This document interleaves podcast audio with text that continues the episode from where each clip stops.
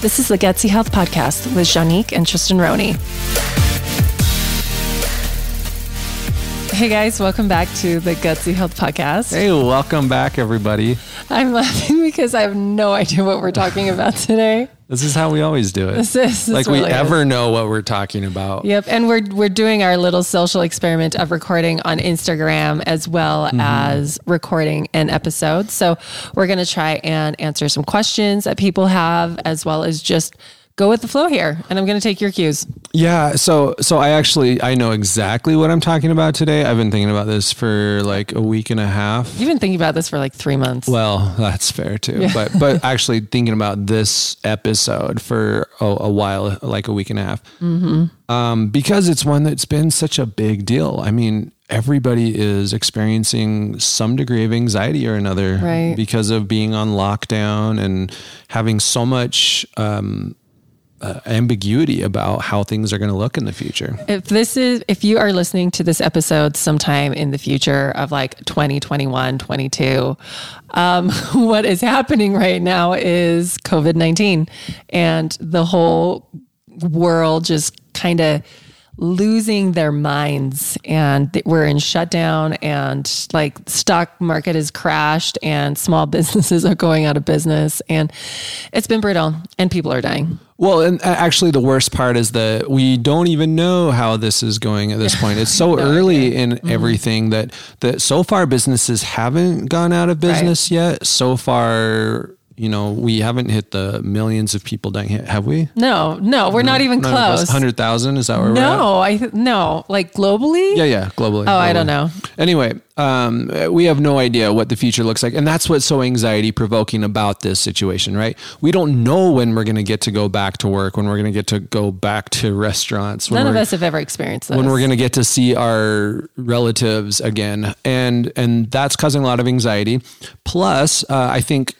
maybe something special for the the people that tend to follow us is we already have some health stuff going on and this type of situation can really spike your health anxiety uh, especially when you are constantly reading in the media over and over again about how you know devastating this disease can be to people and uh, how many people are getting infected and how fastly fast it is uh, spreading and everything like that. So, Right. Um, so so what I want to talk to talk about today is what what we need to do as individuals to keep ourselves in the right headspace right.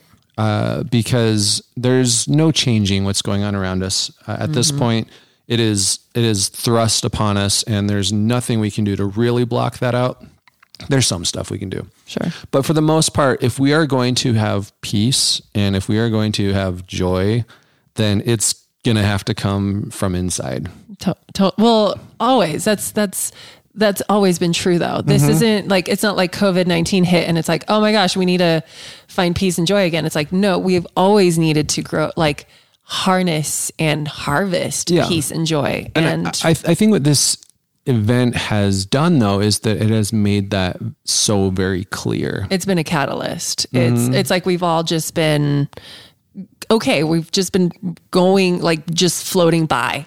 And then something just turned over our boat. And Right. And, and and Disney can only early release so many movies before we run out of stuff to watch and then we have to deal with this situation. it's true. So, uh, in order for us to really talk about this though, we first need to talk about kind of where we've been and why we have any right to talk about this. Um, now, I also want to acknowledge right off the bat that a lot of people really dislike this topic right now. Sure. Um, any any kind of positivity on social media, Around COVID 19. well, really just positivity in general, seems to be met with some hostility. Not from everybody, and there are people who appreciate the positivity, but there are some people out there who feel like it's our duty as individuals to be distraught about the situation because Right. people are dying which you know i want to acknowledge that yes this is a terrible situation it's scary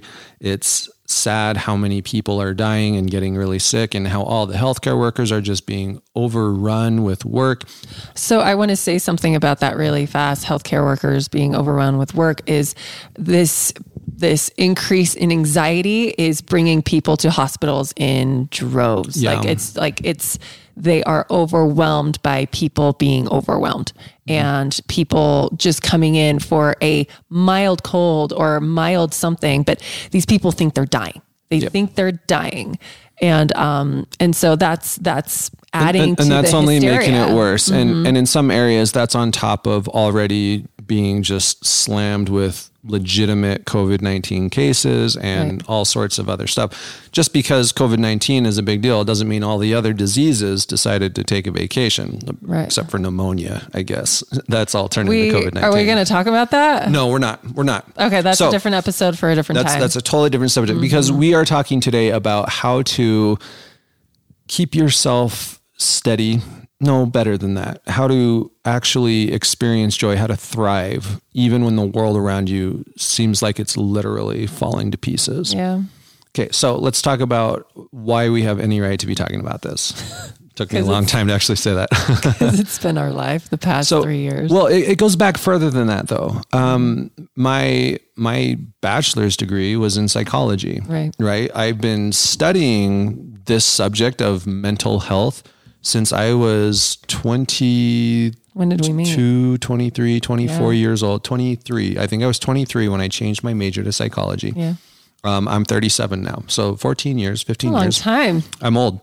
Um, and uh, then I did a master's degree in in counseling psychology, but more importantly, it was a master's degree in contemplative psychotherapy, So which is mean? Mm-hmm.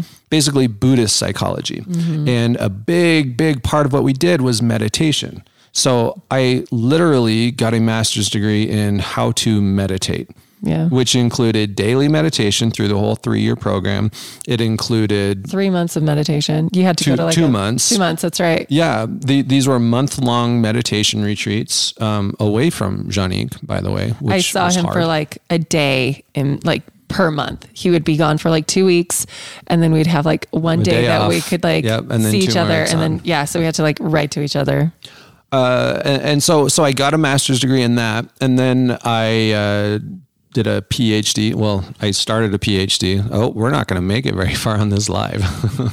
the battery's going to die soon. So. Uh, so I, then I went and started doing a PhD in psychology, counseling psychology again. Uh, and during that time, I commissioned into the Air Force. And so I went and did officer, commissioned officer training, Right. boot camp in the Air Force. Literal opposite of a meditation retreat, mind you. it was a very different kind of Very meditation. opposite. I was meditating on survival. Yeah. Um, and I was a good uh, 10 years older than the average person there. Right. So, so I've, you know, I, I went through some, some training. I learned some things about taking care of yourself mentally. Yeah. But the real training for me began, really for us, began shortly after boot camp when I was finally getting to work in my chosen field and just months away from getting my PhD and becoming a, a, a doctor. Um, I was diagnosed with cancer, as most of you already know. And that was where the real training started for both of us. Because as it turns out, all the stuff you learn in books, no matter how many books you've read, doesn't really translate to this is what real life is like. Yeah. And so I went through all of the emotional experiences depression, severe anxiety that I'm going to get to. That didn't even peak for a long time. Right. Um, there were joyful moments too. Lots of really good stuff that came out of this, but uh, but that was incredibly hard. There was pain. There was the the not knowing. There was the being told with pretty high confidence that you're gonna die, which by the way is a completely different experience when it comes to anxiety. yeah. Um, I mean, what else? We we had a baby in the middle of that. Well, Janique had a baby. I got to watch. Um, That's fun. it was, I'm sure. I'm very silent right now because I don't like going back into those memories. It's yeah, I haven't processed processed it as well as you have. So that's Right. why I'm I'm here listening just like everyone else. I'm just like, yeah, let's let's learn from you. So, um, so anyway, we go through all the treatments. We, you know, we have a new baby come into our lives. Um, then we're told, oh, by the way, the cancer has spread. It's in your lungs. You're going to die. Good luck Yeah. out there.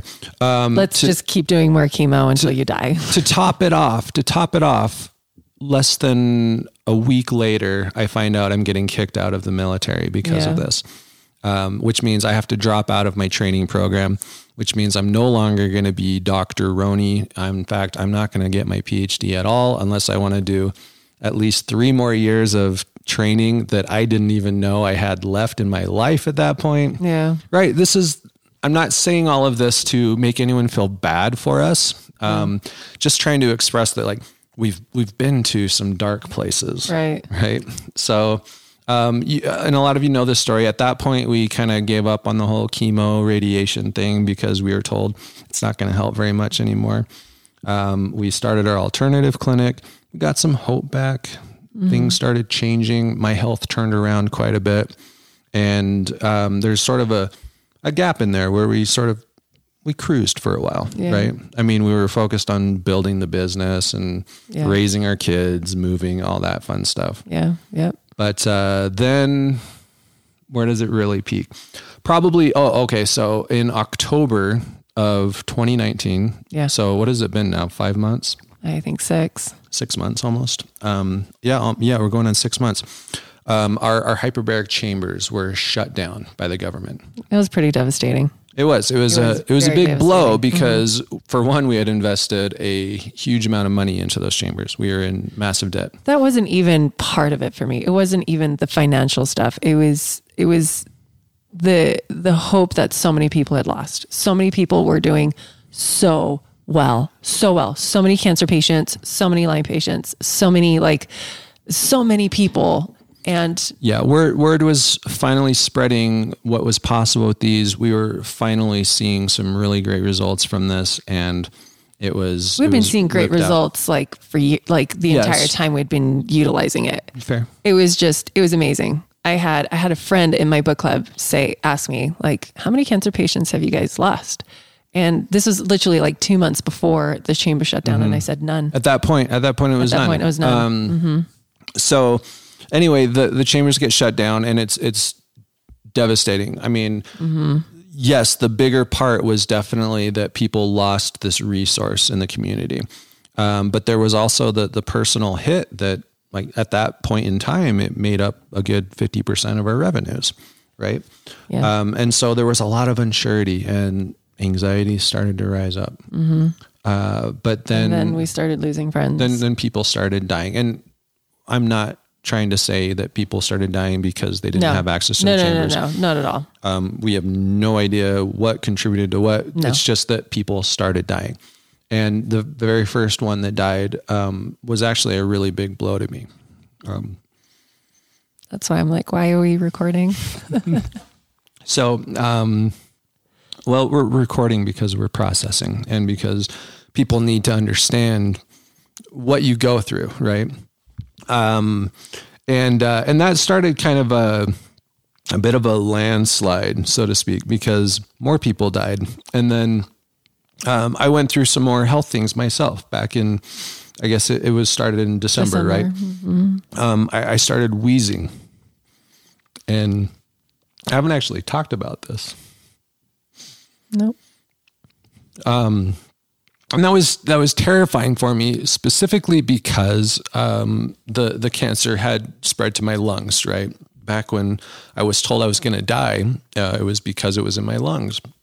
And so this new symptom showed up and it it scared the crap out of me. Um, and out of both of us. Yeah well Yeah. out out of us. And um you know we I, don't even know how much detail to go into on this but it, this was a very long and drawn out experience. Um and the, the the anxiety of it also contributed to the development of other symptoms that were equally terrifying. I was getting pain in my chest which i later realized had nothing to do with the wheezing. It was a totally separate symptom but again i didn't know. Right. um, and there was this constant questioning of you know is it time for me to go get another scan um, is it am i going to have to think again about doing chemo and radiation and all that stuff. Um, what does this mean for my life expectancy? All sorts of horrible things. Um, what else goes into that time period? that's that's probably. I also I had a uh, a really terrible emotional experience that was kind of related to it and kind of not that just made me really freak out about my own mortality. Mm-hmm. we'll put it that way. Yeah. Um, so sort of a, a spiritual crisis. Mm-hmm. Um, and I, I began for the first time in my life to have panic attacks, like, like full blown, I am dying right now. I'm having a heart attack, panic attacks. And they would last for long periods of time into the middle of the night. Um, and they were absolutely awful. Couldn't sleep. I began to dread going to bed at night because nighttime was when these things tended to show up for me. Right. Um, it was, it was by far the worst experience of my life including all of the original cancer diagnosis and treatments and things like that. So, um, so at, at, one point in this, and, and this, by the way, wasn't that long ago. um, this was a month ago. Yeah. Is all yeah. when things finally started turning around for me. And, um, and this is where finally I'm going to give you guys something useful.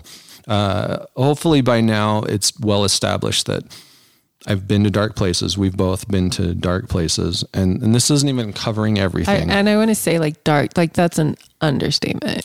Like yeah. we and we don't talk about it a lot ever. Uh, like I don't, we don't open up to people about these dark places because they don't understand it. You know, unless you've been there, you can't like.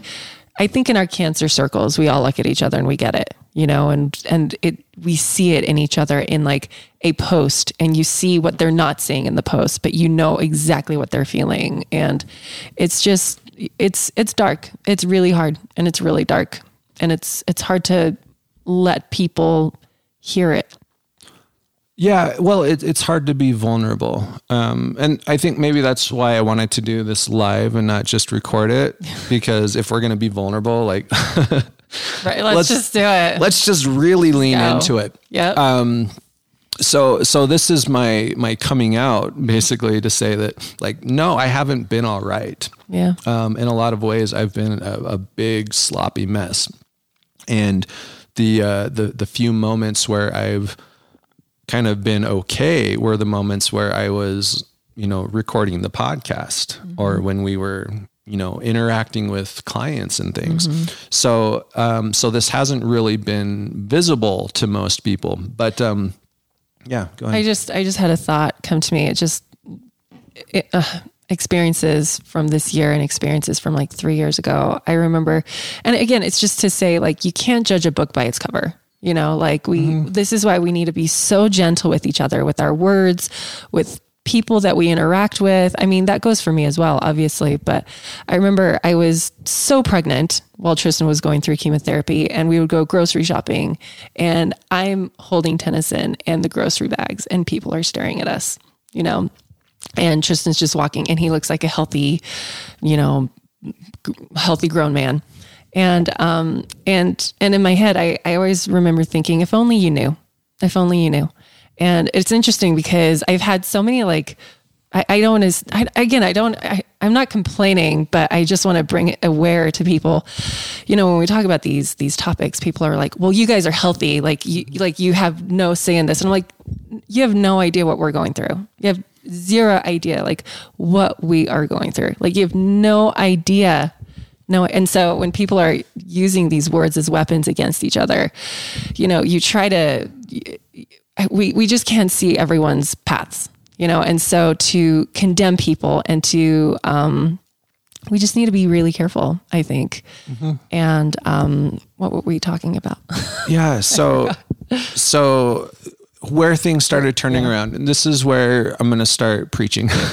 yeah. So this is where you can start taking notes on on what is actually helpful. And what's funny is that what has worked for me, what has turned things around is in fact what I was learning about all those years in mm school. All the academic stuff does work, but the application of it in real life is so different from how it looks on paper. Mm-hmm. Right? To to sit in a therapy room with someone across from them on the couch and say, "Here's what you need to do." And then expect them to go and do it and come back and report how great the results are.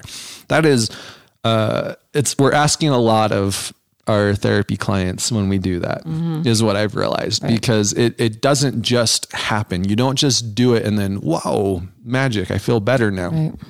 Um, it takes some incredible self discipline, some incredible trust to do these things um, and to basically go against what your instincts want you to do in order to get the results you want.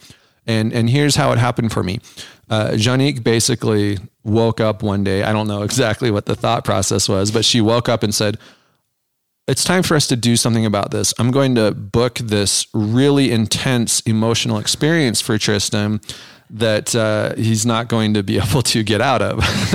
and and this, by the way, was It's it's a healing retreat. It's not like an emo- no. It's a healing retreat in Costa Rica. an incredibly intense emotional experience that we had talked about a few times, but that I had very adamantly said no thank you to right i had said multiple times no i'm not doing that i am not doing that that is the very last thing that i can handle doing right now And then I was like, well, I booked it. and then one morning I wake up and she's like, "Guess what I did? we're we're going to Costa Rica." And I had 2 weeks. um, it was three. I had 3 weeks, less than 3 weeks. I think it was 20 days Yeah. to prepare myself. Um, and now to be totally fair, I still could have backed out of that, right? I still could have said that's not happening. Um, I think that there was a deposit down, but it wasn't paid for. So, you know, there were still ways to wiggle out, It's paid for now, by the way. but, uh, There's no wiggling out. but um, um, what I realized in that moment, uh, and that was maybe the most valuable moment in this whole experience for me, was that I could backpedal and escape that scariness, but I would never escape the fear unless I leaned into it. And so I decided, all right, since she made it so easy for me, I'm I'm going to lean into this. And I'm going to do the thing that seems scarier than anything else I could possibly do because I trust that I'll come out okay on the other side. And that decision in that moment was so incredibly powerful because from that moment on, my momentum changed. And momentum is a really important word here, by the way, because momentum is everything when it comes to our emotional experience. So in that moment, I went from momentum that was on its way to kill me. And I'm not exaggerating when I say that. I, I was on my way to dying young, to reversing that and pulling myself out of a very dark place into a place of great hope and possibility and and power really is I think the best way to describe it. Um, but that was just the beginning of the work, right? The work that I'm still in the beginning of, um, because there were still panic attacks after that moment. There were still really long nights of sleeplessness and fear and and like cortisol explosions where my entire body is shaking for mm-hmm. hours at a time, right? This was still happening, but again, things were shifting in my favor. And because of that single moment, I was able to take bigger and bigger steps going forward. So that is the first key for everyone to really take notes on here, which is that when we fully commit to something, even if we aren't entirely sure how things are going to turn out, if we can just find one thing to put our trust in, just one thing to to put our faith in and say, okay, I don't see how this works out in my favor, but I've been told and it it has this little glimmer of truth to me. I'm going to just I'm going to lean into that and I'm going to dedicate myself to it and we'll see what happens. Right? And and that was a massive game changer for me and I hope that you can find the same. You it doesn't matter really even what you pick. It's just that there's something out there that you can believe in. That might be a religion for you. That might be a, a philosophical teaching that you've come across. Um, it could be a good book that you read once 10 years ago. It doesn't really matter. The important thing is that you, you get that little tiny glimmer of hope and you say, okay, I'm going with that. I'm just going to lean into that 100%. I think there's a lot of intuition. Like when you, that, that there's that book called The Dark Night of the Soul. I think once you've hit that rock bottom, there's, uh, I think sometimes intuition can play a really big part in it. And so when you're saying, what is that thing that pulls you out? I mean, do some deep, dark soul searching and, you know, it'll, it'll come to you. I truly, I, I honestly, truly believe that we're never left alone.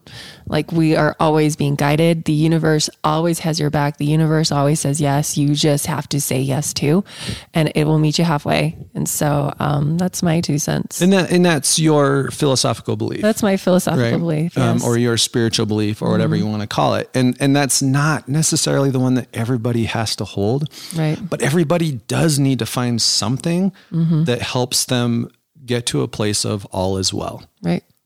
And you can do that as an atheist. I 1000% believe that. Well, what I'm saying is uh-huh. whatever you believe, like right. there's always like there's always intuition and hope yes. that can help you pull out of it, whatever that looks like and resonates to you as. Yes, and intuition is also a huge factor here because anxiety is a direct result of losing touch with your intuition. Right. If you are 100% in contact with your intuition, there is no room for anxiety there mm-hmm. because you have no doubt about the direction you're going or what the future holds for you. I like how Gabriella Bernstein, that's how she says Gabrielle it. Bernstein. Bernstein. She she in Super Attractor says fear, which is, anxiety is a result of fear. She says fear is a reminder to go back to love.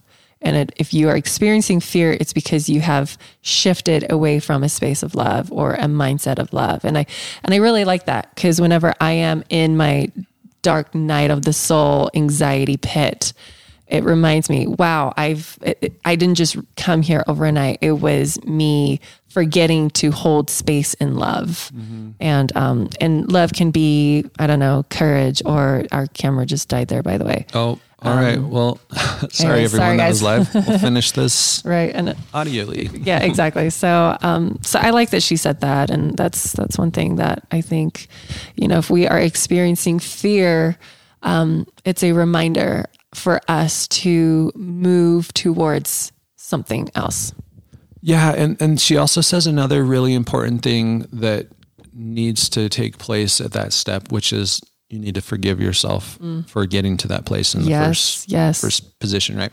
Um, we we do make the decisions that kind of lead us to the point where we find ourselves, mm-hmm. and when you're in the middle of that dark night of the soul, so to speak, it is partially at least the result of several different decisions that you made over time, and it's okay.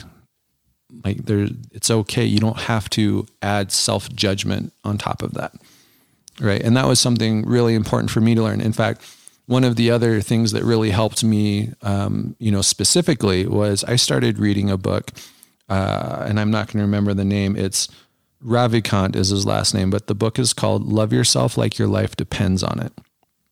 And I, I bought the book purely based on intuition mm-hmm. because mm-hmm. I, I think I heard him on a podcast talking yeah. about it, and he said, Oh, I've got this book. I just did a new edition.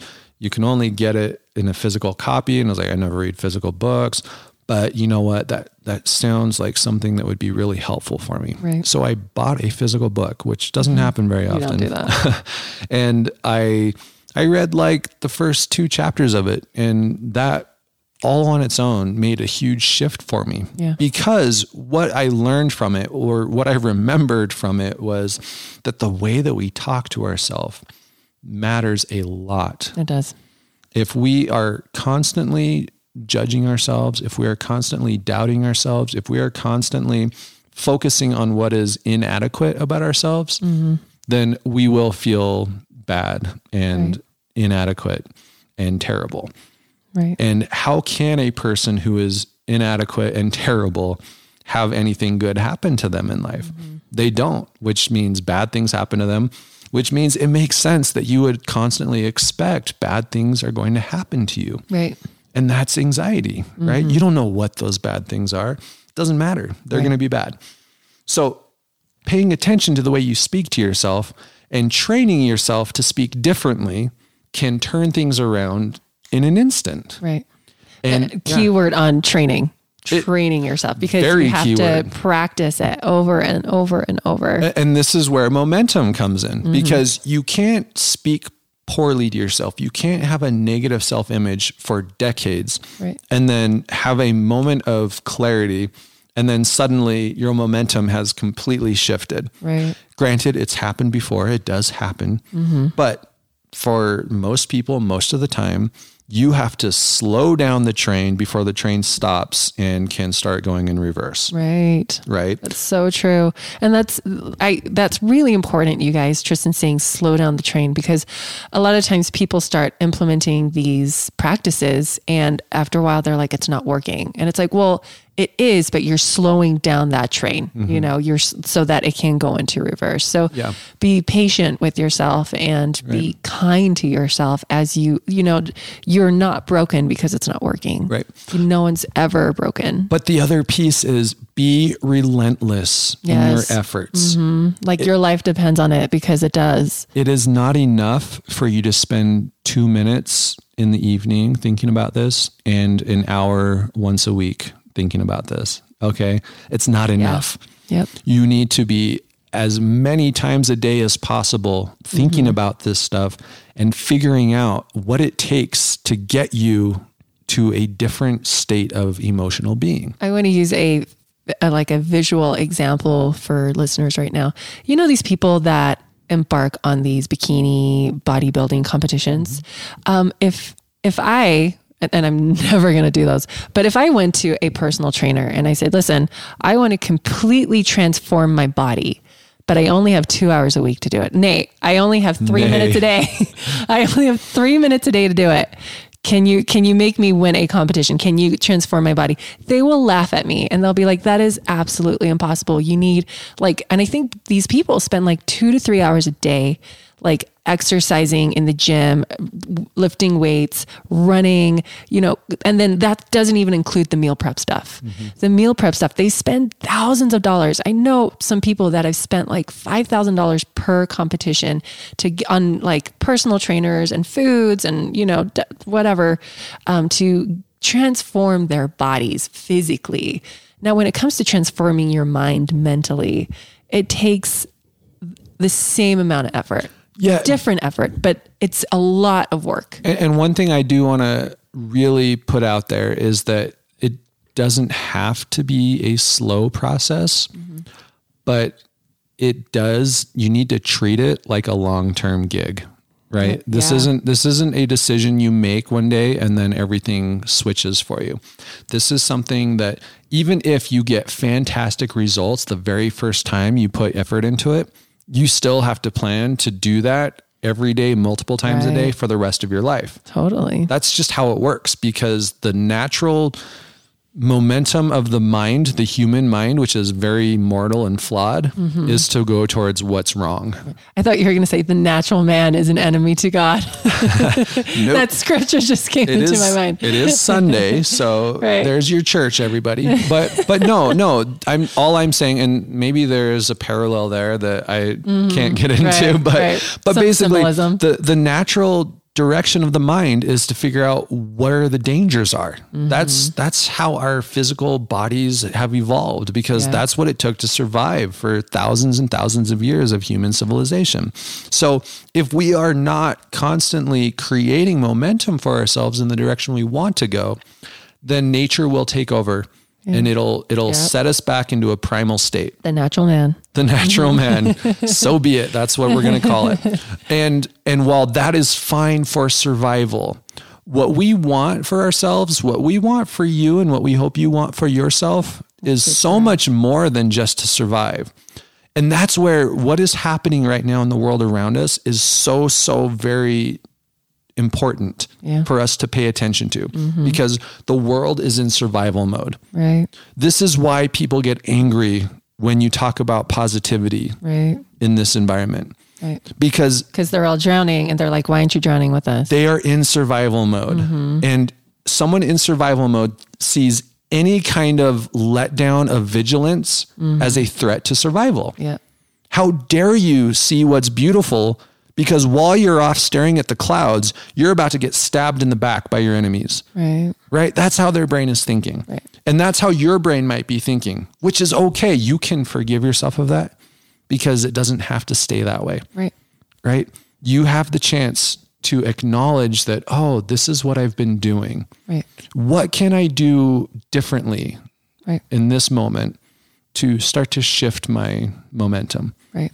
And it's not always going to be profound.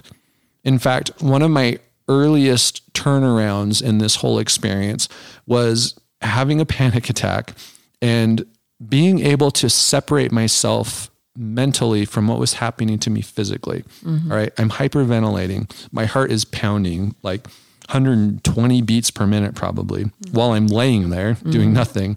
And I was able to somehow separate myself from that and say, all you have to do is just keep breathing. Yeah. That's it. Just slow down your breathing Yeah. and and let this ride itself out.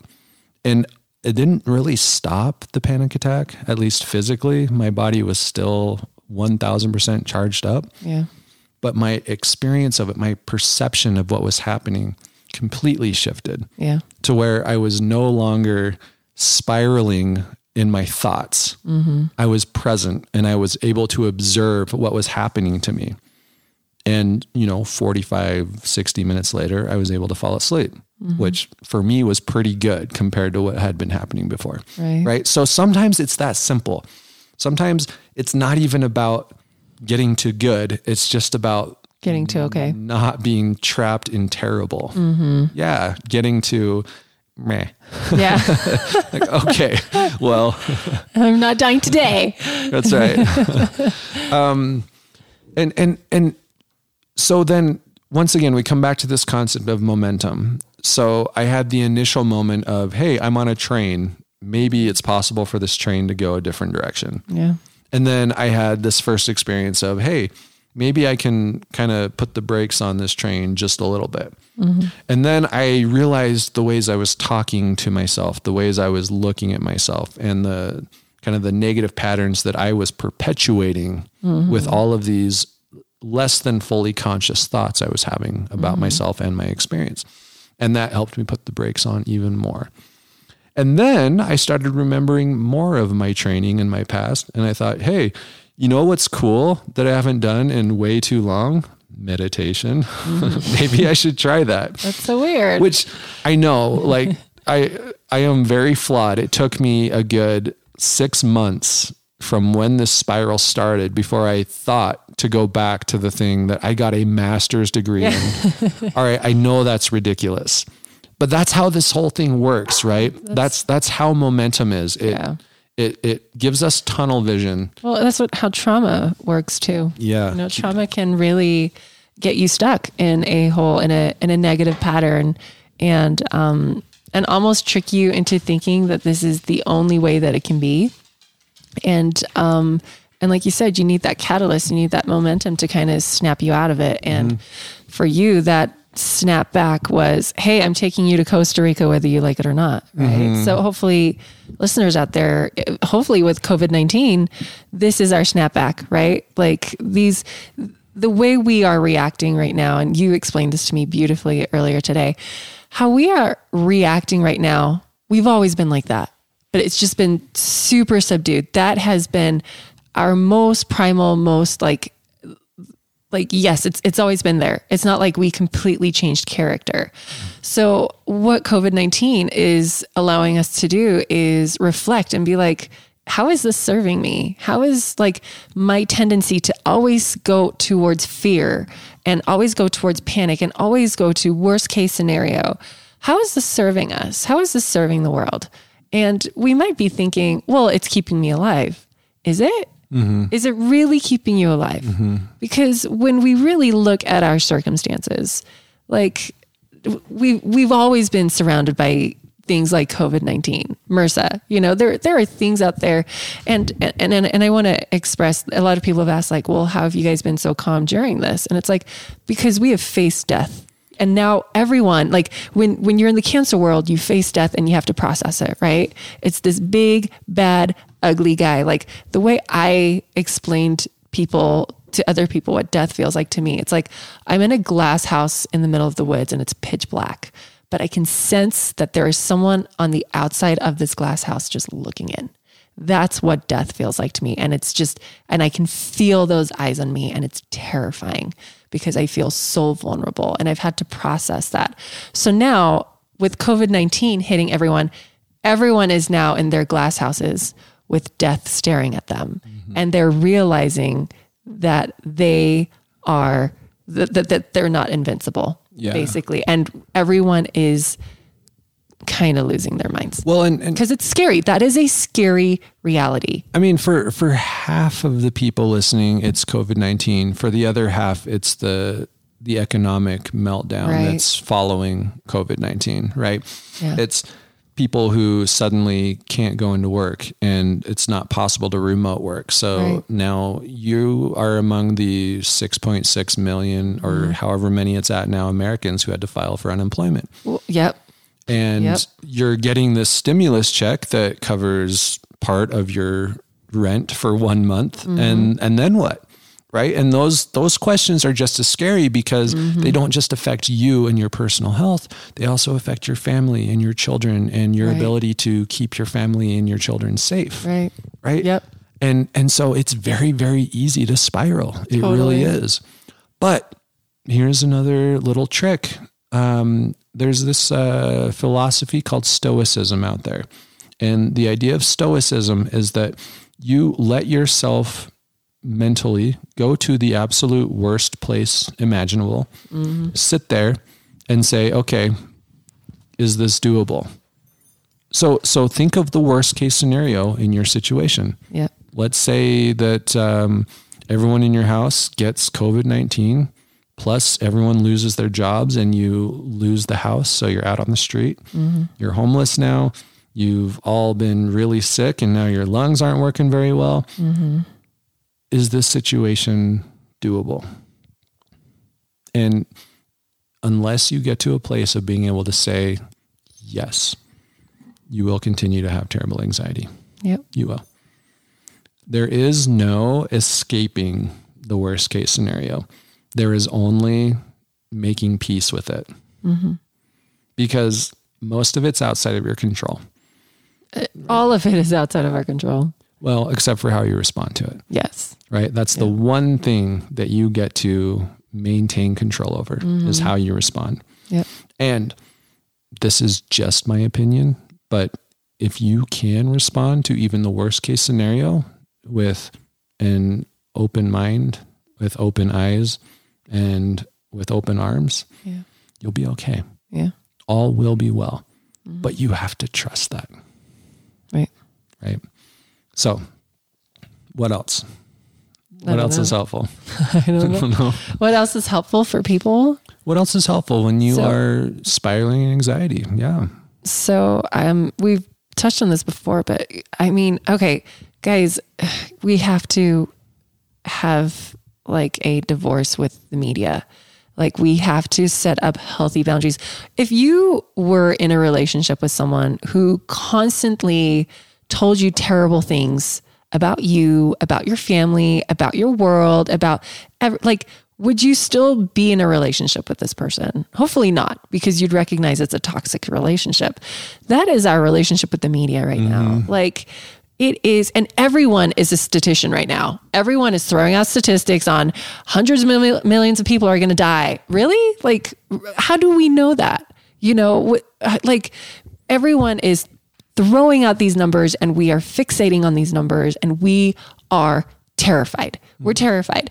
And here is the, if a true like statistician, am I saying the right word? Statistician. Stat, statistician. Mm-hmm. Thank you. If a true statistician came out and told you the truth about this, they would say all of these numbers are completely bogus. Like every, like the testing is terrible, the numbers are terrible, the reports are terrible. Like we're not doing a good job. We're all I guess I can't say we're all guessing, but like it's we'll talk about it in another episode. So what I'm saying is everything that you are being fed right now is potentially not even true. Mm-hmm. And yet we are terrified of this. And we just need to, you know, say, okay, I will do some reading up on this the status of whatever you need to understand for 30 minutes a day and then then you're done then you're done and go and gravitate towards happier things And read 30 a happier book 30 minutes might be generous because it really only takes about five minutes to get caught up on And what triggered. has changed since yesterday. Right. But, um, but uh, once again, this comes back to momentum. Mm-hmm. When you feed your brain a constant stream of negativity and fear and boredom and Yeah. you name it, that's what is going to be bred in your Yes. mind. Your mind will latch onto that and say, "Oh, look at all these good reasons for me to be terrified. yep Let's let's go with that thought." Right. Like like seriously guys, listen to some great audiobooks. You know, there are so many incredible authors out there. Um, inspiring books, you know, self-help books. This if if there is a, any time that we need self-help, it's now. And you know, Audible is just one download away. You know, start buying some books and listening to them over and, over and, And over. they don't have to be self-help books. I've actually started listening to The Wizard of Oz recently. Oh, yeah. Because it it's free or at least it was free on on iBooks Mm-hmm. and it's fun. It's a really fun story. The book is even better. People always say this, the book is better than the movie. No, it is. Mm-hmm. It's a really fun book. And the point is though that it gets you to a good mental state. Yeah. That's what matters. So whatever works for you to do that yeah. the other night for me, actually, I guess it's been a couple weeks now, but I randomly decided I'm going to go on TikTok. Mm-hmm. I hate TikTok. I tried it in January and it pissed me off. Mm-hmm. But that night I was feeling like, you know what? I think TikTok could be fun. So I went on TikTok and I laughed my butt off Right. for like three hours. There's some funny people in the world. It's hilarious. and and so I had a really great experience. It was like a a positive spiritual experience for me to just mm-hmm. laugh and laugh and laugh mm-hmm. because I hadn't done it in so long. Yeah. There's that story about the two wolves, right? Like there's two wolves inside people and one is evil and the other one is good. And you know, the the person will say, "Well, which wolf?" And they're fighting. The the, the two wolves are constantly They're fighting. equally matched in strength and ferociousness Or and something like that, everything. yeah. So which one wins? Which one wins? And the answer is the one you that you feed. Mm-hmm. You know, so when it comes to good versus evil, happiness versus fear and terror, or love versus fear, like what are you feeding right now? You are you are you I don't know, like pining over more stats and more information and like what is my doom? You know or are you creating your own path and your own story and not having that story be written for you by some anchor on the TV mm-hmm. you know where where where are you where where are your thoughts flowing because I and I say this so many times on the podcast where thoughts go energy flows I Yeah. think that's even in my email like my email signatures at the Yeah. bottom it says Janique Roney where thoughts go energy flows The other thing Janique says a lot that is really relevant here is what wires together fires together, mm-hmm. right? If if you have associated all these different parts of your life with fear and Yeah. worry, yeah then that's what's going to get triggered for you all the time. And I, I think what's, you know, that is so true because I see everyone creating these new wirings in their brain, this new world. And then when they, when they are trying to impose that on me and I'm like, I'm sorry, that's not my wiring. Like, I don't see through that lens, you know, and, and it feels almost abrasive where I'm like, wow, I'm sorry, I'm not in that space you're in. Mm-hmm.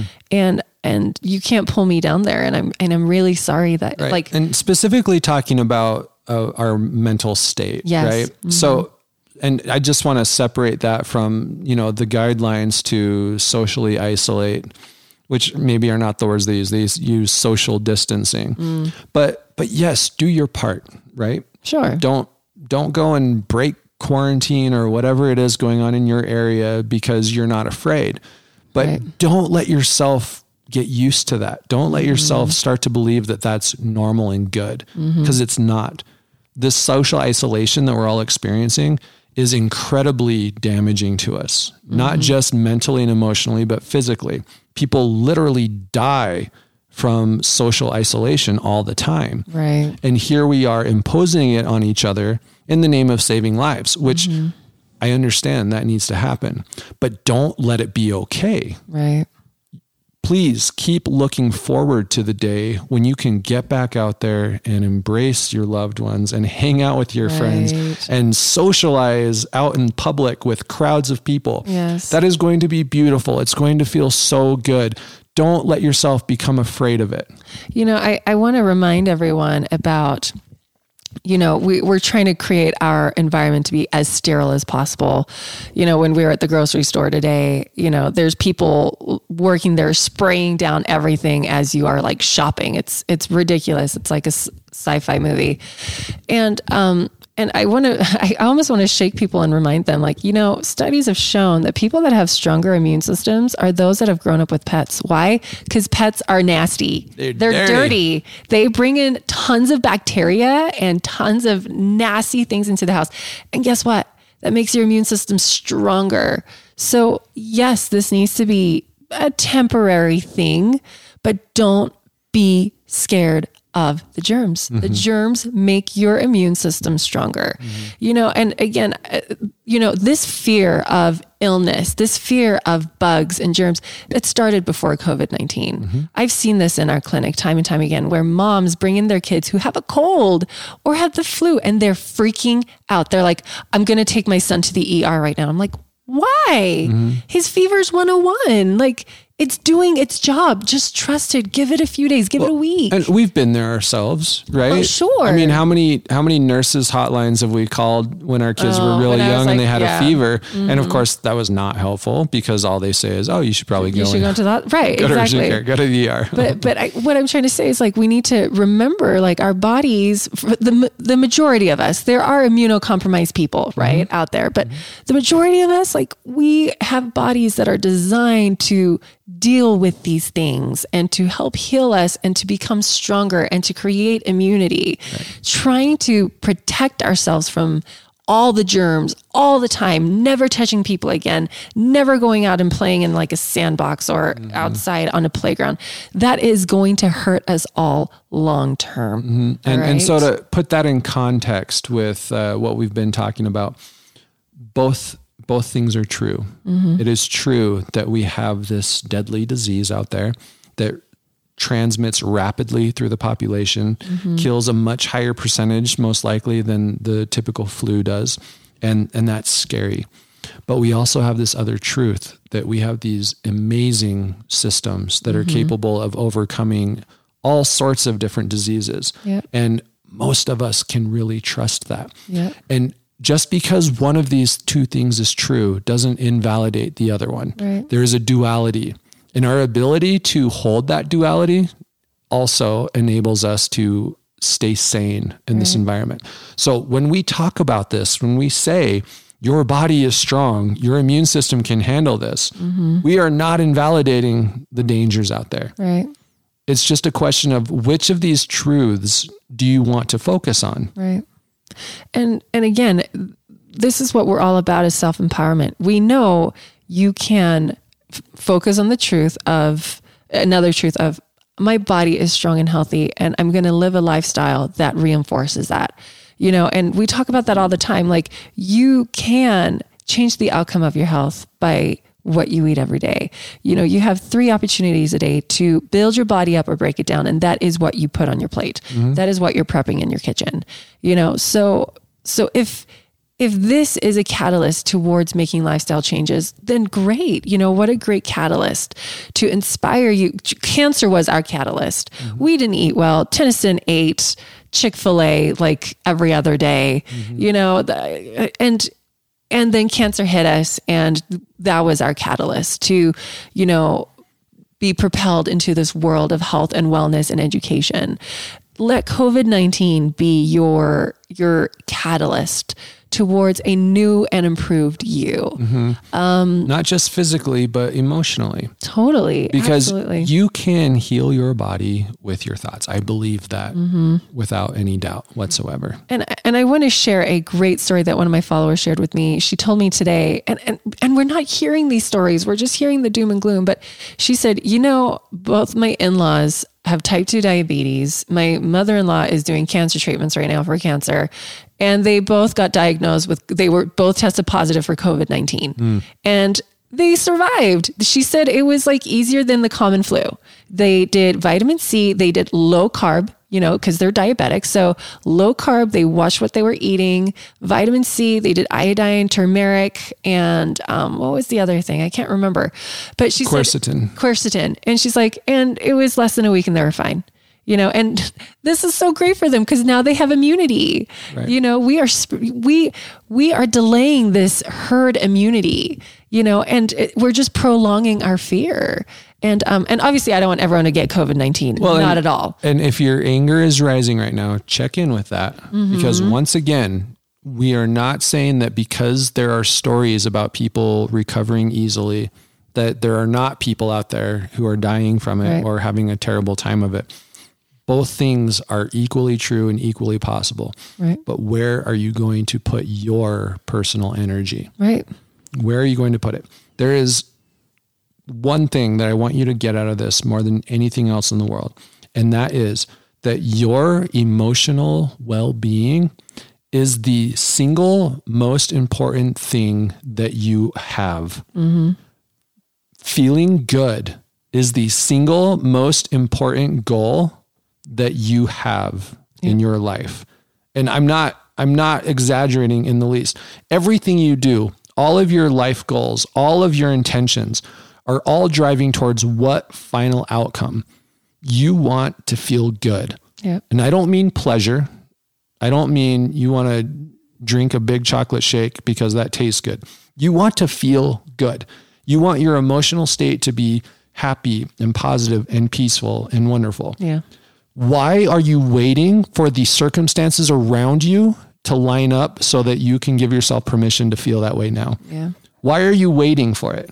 That's not how it works. And this, by the way, I'm getting off on a tangent, but this drives me nuts about the law of attraction people.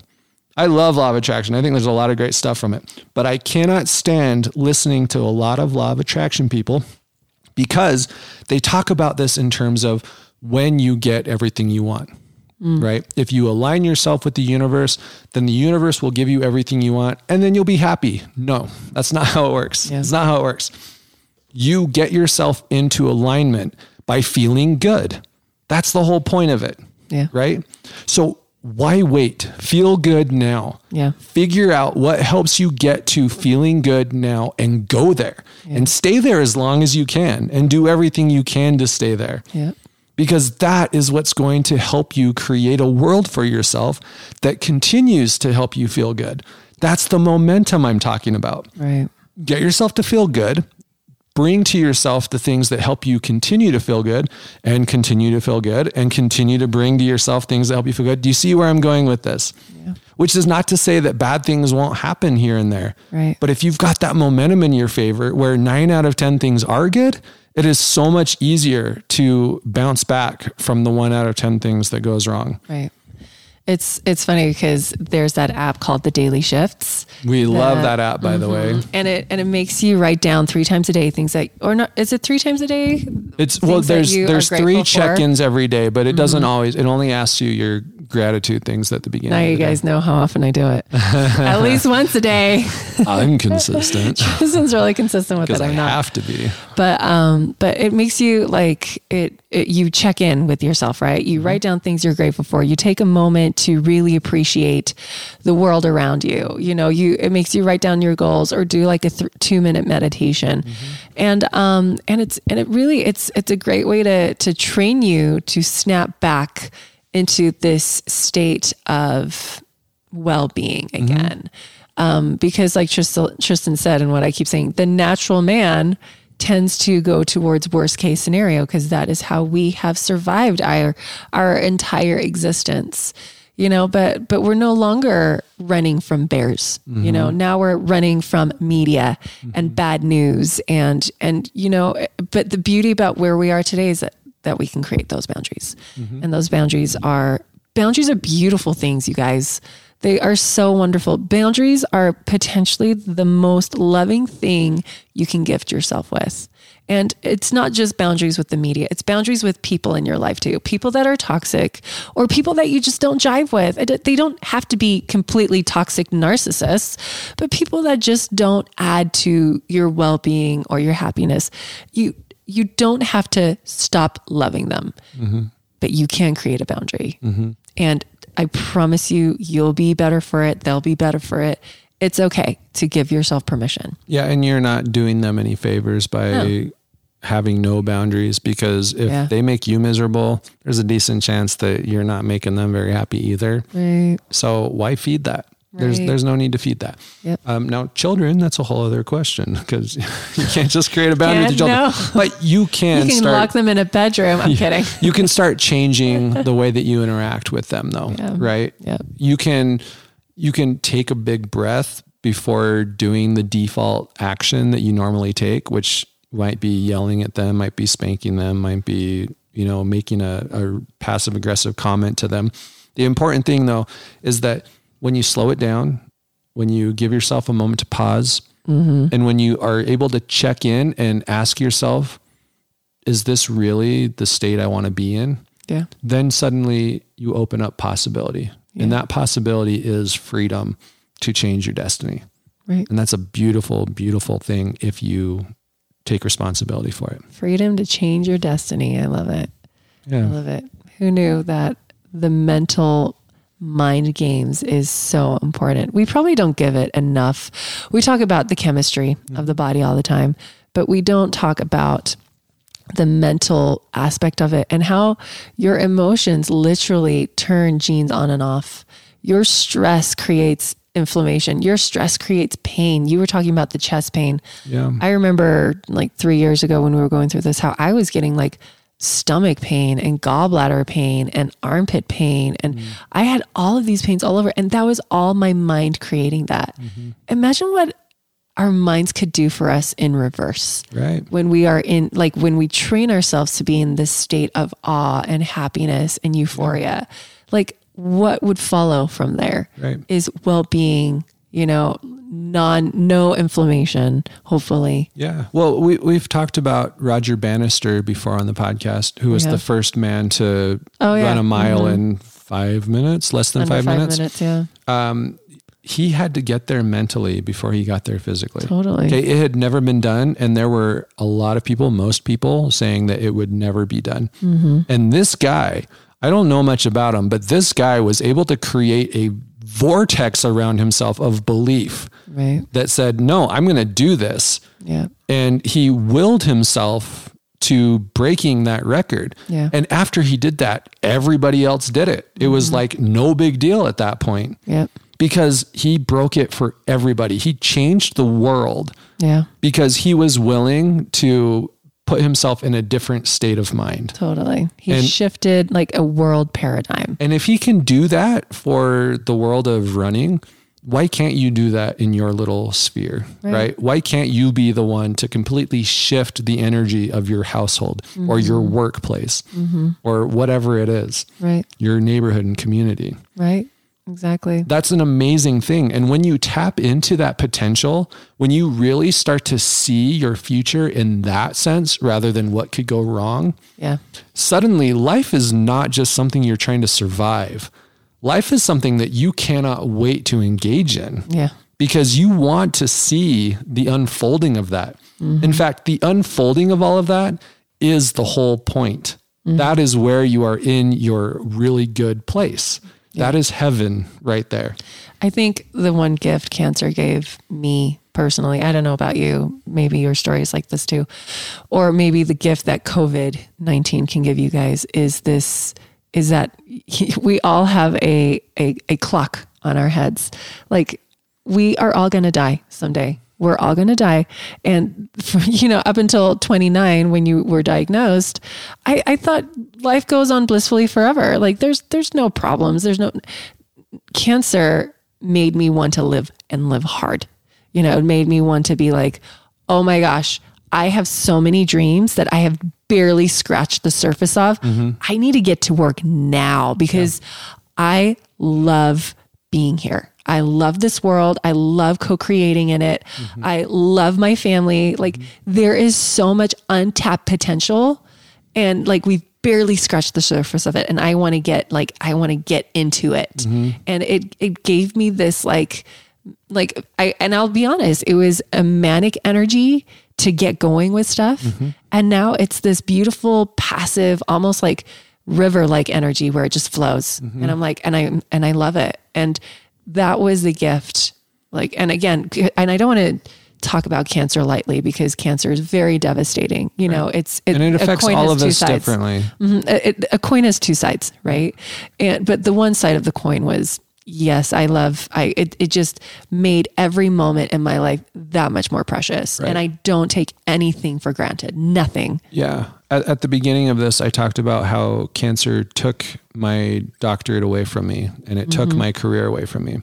But the reality is that cancer gave me the opportunity to live the life I really wanted. Totally. Because we had settled up to that point. Like totally we had settled, settled. hard. Did, there's a movie where Oh my gosh, what is that movie? It's called Zootopia, where the dad goes, right. the bunnies. What does he say? He's like, "Honey, do you know what your mom and I did? We we settled down hard or something. We I don't settled. know. We, we settled, settled hard. hard. and that that was us. Like we literally had settled to this idea that I was going to work for the military for 20 years. We were going to bounce around between Oklahoma, Mississippi, and like I don't know Montana, right? Wherever they sent me, mm-hmm. us, and and then we would finally get out and then decide what we wanted to do with our lives. Yeah. And I was going to be like 55 years old by that time. Yeah. And we had settled into that idea.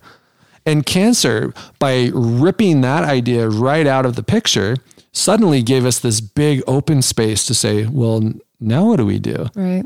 And it, it, it could have been terrifying. We could have looked at it and said, oh my word, we are in so much trouble now. Mm-hmm. But we were fortunate in that we were able to see that open space and and imagine the possibilities. Mm-hmm. We saw our future unfolding in a beautiful way in front of us. Mm-hmm. And we've chased that. And so far, it has been great. And as long as we have stayed connected to that vision, yeah. we have been so good. Right. And me losing connection with that vision was a big part of what I had gone through for the last few months. Right. It was losing sight of that vision, losing sight of the possibility of the future, and getting caught up in the darkness mm-hmm. that, that could be right. around us. Totally.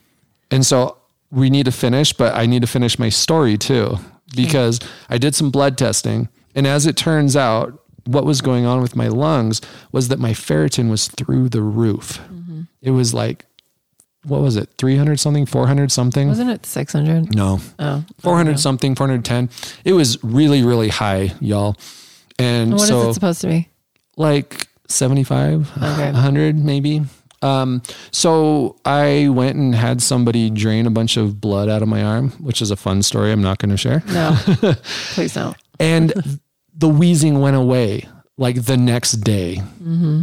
All right problem solved, just like that. But I couldn't get there physically until I got there mentally first. Yeah. I had to first overcome the fear that was being brought on by that symptom, by that little trigger. And I had to make peace with all the different possibilities before the world would say, okay, right. that's that's enough of that lesson. Right. Let's move on to the next thing. Yep. And we're still going to Costa Rica hopefully. And, and then, and then, well, this is what's also fascinating. Costa Rica got, got pushed back by mm-hmm. a month. Well, yep. initially got canceled and then rescheduled.